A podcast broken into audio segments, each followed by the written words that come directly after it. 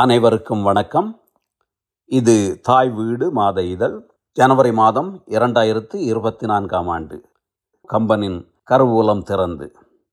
ஆக்கமும் குரல் பதிவும் மாவிலி மைந்தன் சீனா சண்முகராஜா. பகுதி இருபத்தி ரெண்டு. சென்ற இதழில் அயோத்தியா காண்டத்தின் இரண்டாவது படலமாகிய மந்தரை சூழ்ச்சி படலத்தினுள்ளே சென்று அதன் ஒரு பகுதியை நுகர்ந்து சுவைத்தோம்.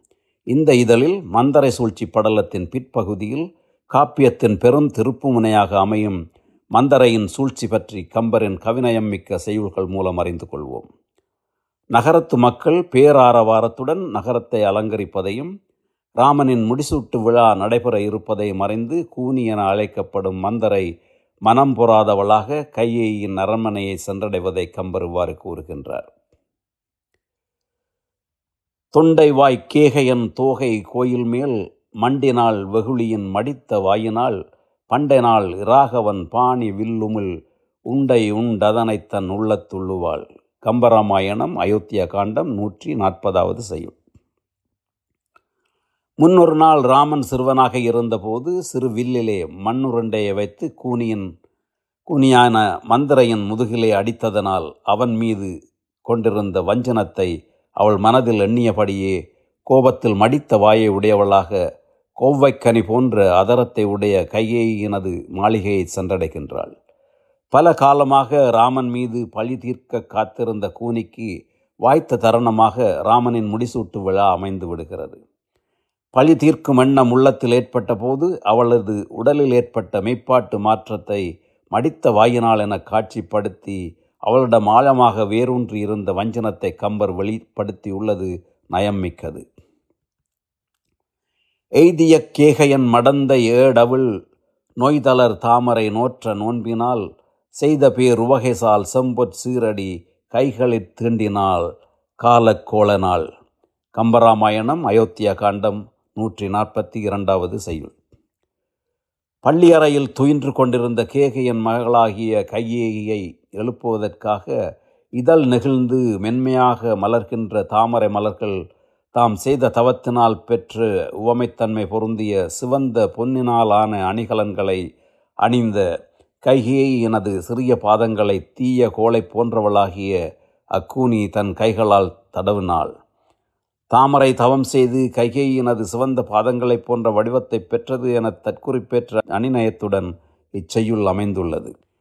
ராமனை காட்டுக்கு அனுப்புவதற்காக சூழ்ச்சி செய்ய வந்துள்ளாள் என்பதை குறிக்கும் வகையில் கால கோளநாள் என்ற அடைமொழியில் கூனியை கம்பர் குறிப்பிடுகிறார். அணங்குவாள் விடவரா அணுகும் எல்லையும் குணங்கடா தொளி விரி குளிர்வன் திங்கள் போல் பிணங்குவாள் பேரிடர் பிணிக்க நன்னவும் உணங்குவாய் அல்லை நீ உறங்குவாய் என்றாள். கம்பராமாயணம் அயோத்தியா காண்டம் நூற்றி நாற்பத்தி நான்காவது செய்யுள். துன்பம் செய்கின்ற வாள் போன்ற நஞ்சையுடைய பாம்பாகிய ராகு தன்னை விழுங்குமாறு நெருங்கி வரும் எல்லையிலும் தனது தன்மை மாறாமல் ஒளிக்கதிர்களை வீசிக்கொண்டிருக்கின்ற குளிர்வன் திங்களைப் போல பெருந்துயரம் நிகழ இருக்கின்ற வேளையிலும் நீ வருந்துகின்றாயில்லை இப்படி துயின்று கொண்டிருக்கின்றாயே என்று கூறி துயில் எழுப்புகிறாள். தனது செல்வங்களையும் பெருமைகளையும் இழந்து கைகேயை பெரும் துன்பம் சூழப்போகிறது இந்த வேளையிலும் அமைதியாக அவள் துயின்று கொண்டிருப்பதை இராகு என்னும் நச்சுப்பாம்பு தன்னை விழுங்க வரும் போதும் ஒளி சிறிதும் குறையாது ஒளிர்கின்ற நிலவுக்கு உவமை கூறியுள்ளார் கம்பர். வெவ்விடம் அணையவளான கூனி இவ்வாறு கூறவும் அறந்திரம்பாத புதல்வர்களை பெற்ற எனக்கு என்ன துன்பம் வந்துவிடப் போகிறது? மேலும் இராமன் எனக்கு மகனாக இருக்கும்போது எனக்கு என்ன துன்பம் ஏற்பட போகின்றது என்று கைகேயி ராமன் மேல் உள்ள அன்பை தெரிவிக்கின்றாள். ஆழ்ந்த பேர் அன்பினால் அணைய கூறலும் சூழ்ந்த தீ வினை நிகர் கூனி சொல்லுவாள் வீழ்ந்தது நின்னலம் திருவும் வீழ்ந்தது வாழ்ந்தனல் கோசலை மதியினால் என்றாள். கம்பராமாயணம் அயோத்திய காண்டம் நூற்றி நாற்பத்தி ஏழாவது செய்யுள் இராமனிடம் மிகுந்த அன்புடையவளான கைகையை எவ்வாறு கூறவும்? சூழ்ந்து கொண்டுள்ள தீவனைக்கு நிகரான கூனி உனது நன்னலமெல்லாம் அழிந்தது உனது செல்வம் யாவும் ஒளிந்தது உனது சக்களத்தியான கோசலை தனது மதியின் வல்லமையால் எல்லா நன்மையையும் பெற்றுவிட்டாள் என்று கைகேயின் உள்ளத்தில் பொறாமை ஏற்படுத்தும் வகையில் தீய எண்ணத்தை விதைக்க முயல்கின்றாள். இராமன் முடிபுனையப் போகின்றான் என்னும் செய்தியை தெரிவிக்கின்றாள். அதனைக் கேட்டு கோசலை விட பெருமகிழ்ச்சியுற்ற கையை அந்த மகிழ்ச்சியான செய்தியை தெரிவித்ததற்காக பெருமதி வாய்ந்த அணிகலனை அவளுக்கு பரிசாக வழங்குகின்றாள். தெளித்தனல் உறப்பினல் சிறுகண் தீயுக விழித்தனல் வைதனல் வெய்துயிர்த்தனல் அழித்தனல் அழுதனல் அம்பொன் மாலையால் குளித்தனல் நிலத்தைய கொடிய கூனியே கம்பராமாயணம் அயோத்தியா காண்டம் நூற்றி ஐம்பத்தி இரண்டாவது செய்யுள். அப்போது கொடியவளான கூனி இறைந்தாள் அதட்டினாள். அவளது சிறிய கண்களிலிருந்து நெருப்பு பொறி பறக்க கைகேயை பார்த்தாள்.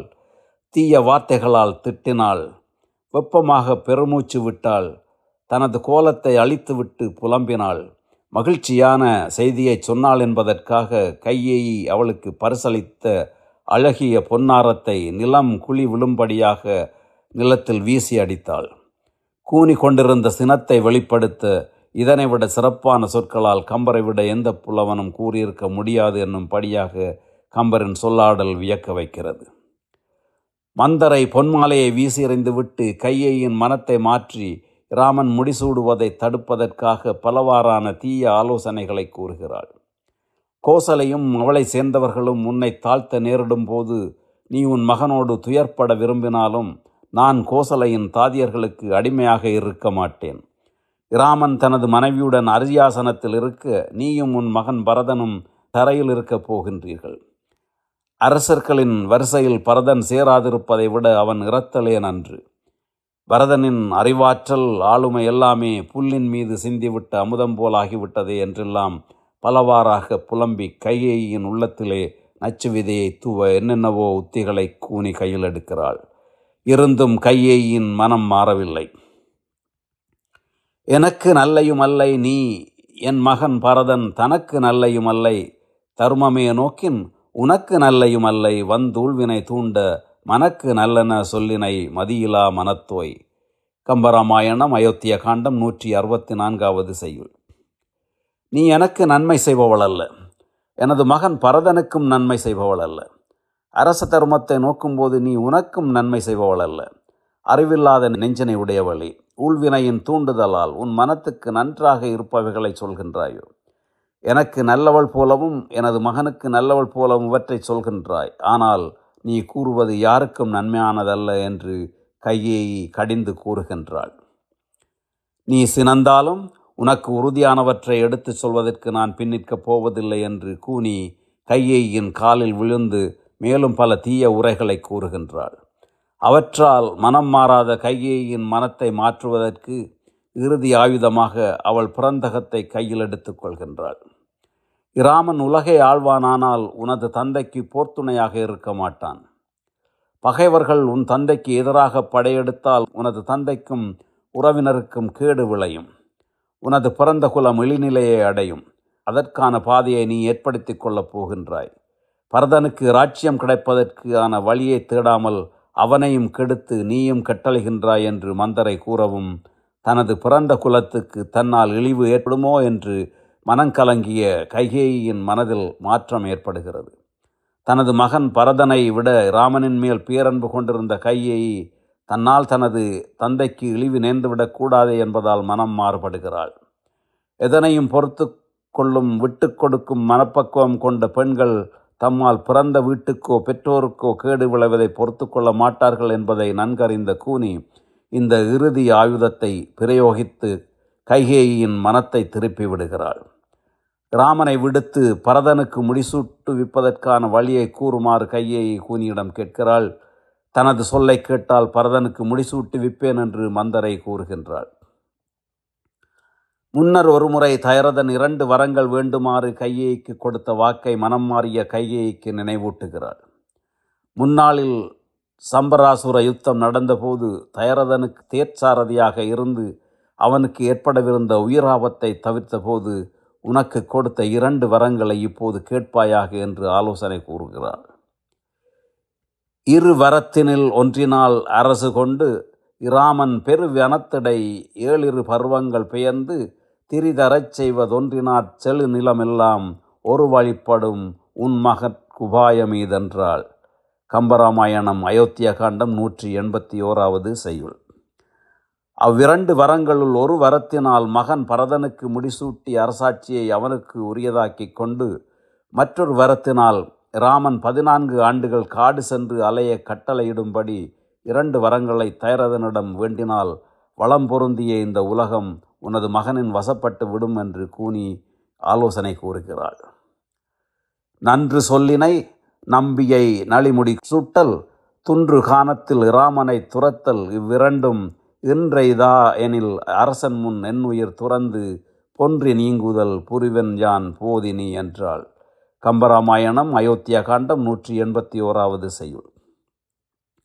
நீ நல்ல ஆலோசனை கூறினாய். பரதனுக்கு பெருமையை உடைய முடியை சூட்டுதலும் இராமனை அடர்ந்த காட்டுக்கு துரத்துதலும் இன்று கைகூடாமற் போகுமானால் மன்னன் தயரதன் முன்னே எனது உயிரைத் துறந்து இறந்தொழிவேன் என்று கைகேயி மந்தரையை புகழ்ந்து கொண்டாடி அவளை அனுப்பிவிட்டு தயரதன் அவளை தேடி வரும்போது தலைவிரி கோலமாய் நிலத்திலே புரண்டு கிடக்கிறாள் கைகேயி அவள் நிலத்தில் விழுந்து கிடக்கும் காட்சியை கம்பர் இவ்வாறு வருணனை செய்கிறார். நவ்வி வீழ்ந்தென நாடக மயில் துயின்றென்ன கவ்வை கூர்த்தர சனகியாங் கடிகமல் கமலத்து அவ்வை நீங்குமன் ரயோத்தி வந்தடைந்த வம் மடந்தை தவ்வையாமெனக் கிடந்தனள் கேகையன் தனையை. கம்பராமாயணம் அயோத்தியா காண்டம் நூற்றி எண்பத்தி ஏழாவது செய்யுள். கேகையன் மகளாகிய கைகேயி துன்பம் மிகுதியால் மான் ஒன்று விழுந்து கிடப்பதைப் போலவும் குலாவும் தன்மை உள்ள மயில் ஒன்று ஒடுங்கிக் கிடந்தாற் போலவும் சீதையாகிய பொத்தாமரை மலரில் இருக்கின்ற தாயாகிய இலக்குமி காட்டுக்கு நீங்குவாள் என்று அயோத்திக்கு வந்தடைந்த இலக்குமிக்கு மூத்தவளான மூதேவி போலவும் விழுந்து கிடந்தாள் என வர்ணிக்கின்றார். மனம் மாறுதல் அடைந்த கையை அலங்கோலமாக நிலத்தில் விழுந்து கிடந்ததை துன்பத்தில் மான் விழுந்து கிடந்ததைப் போலவும் கொஞ்சி கூத்தாடுதல் ஒளிந்து ஒடுங்கி கிடந்த மயில் போலவும் என்று உவமை அணிநயத்தில் கம்பர் வர்ணித்துள்ளார். சீதையாகிய லக்குமியின் நகரத்தை விட்டு நீங்கி போகப் போகின்றால் அந்த இடத்தை நாம் பிடித்து கொள்வோம் என மூதேவி குடிபுகுந்ததை போலவும் கிடந்தாள் என்று தற்குறிப்பேற்ற அணிநயத்திலே கம்பர் சித்தரித்து காட்டியுள்ளது சிறப்பானது. மந்தரை சூழ்ச்சி படலத்தில் மந்தரையாகிய கூனியின் பாத்திர படைப்பு வருமிடங்களில் அவளை கால கோளனால் வெவ்விடமனையவள் தீவினை நிகர் கூனி கொடிய கூனி வேதனை கூனி மதியிலா மனத்தால் தீய மந்தர என்பனவாக அவளுக்கு கம்பர் பல்வேறாக அடி அடைமொழி கொடுத்து கூனியின் பாத்திரத்துக்கு தனித்துவத்தை கொடுத்திருப்பதை நோக்க கூடியதாக உள்ளது. மந்தரை சூழ்ச்சி படலம் உள்ளம் திரி படலம் உள்ளம் திரிபடைந்த கைகேயின் நிலைமையோடு நிறைவு பெறுகிறது. அடுத்து வரும் இதழில் கையேயி சூழ்வினை படலத்தில் நிகழ்ந்தனவற்றை கம்பரின் கவி வண்ணத்தில் கலந்து தெளிந்து கொள்வோம். கட்டுரை என்னும் வளரும். நன்றி. வணக்கம்.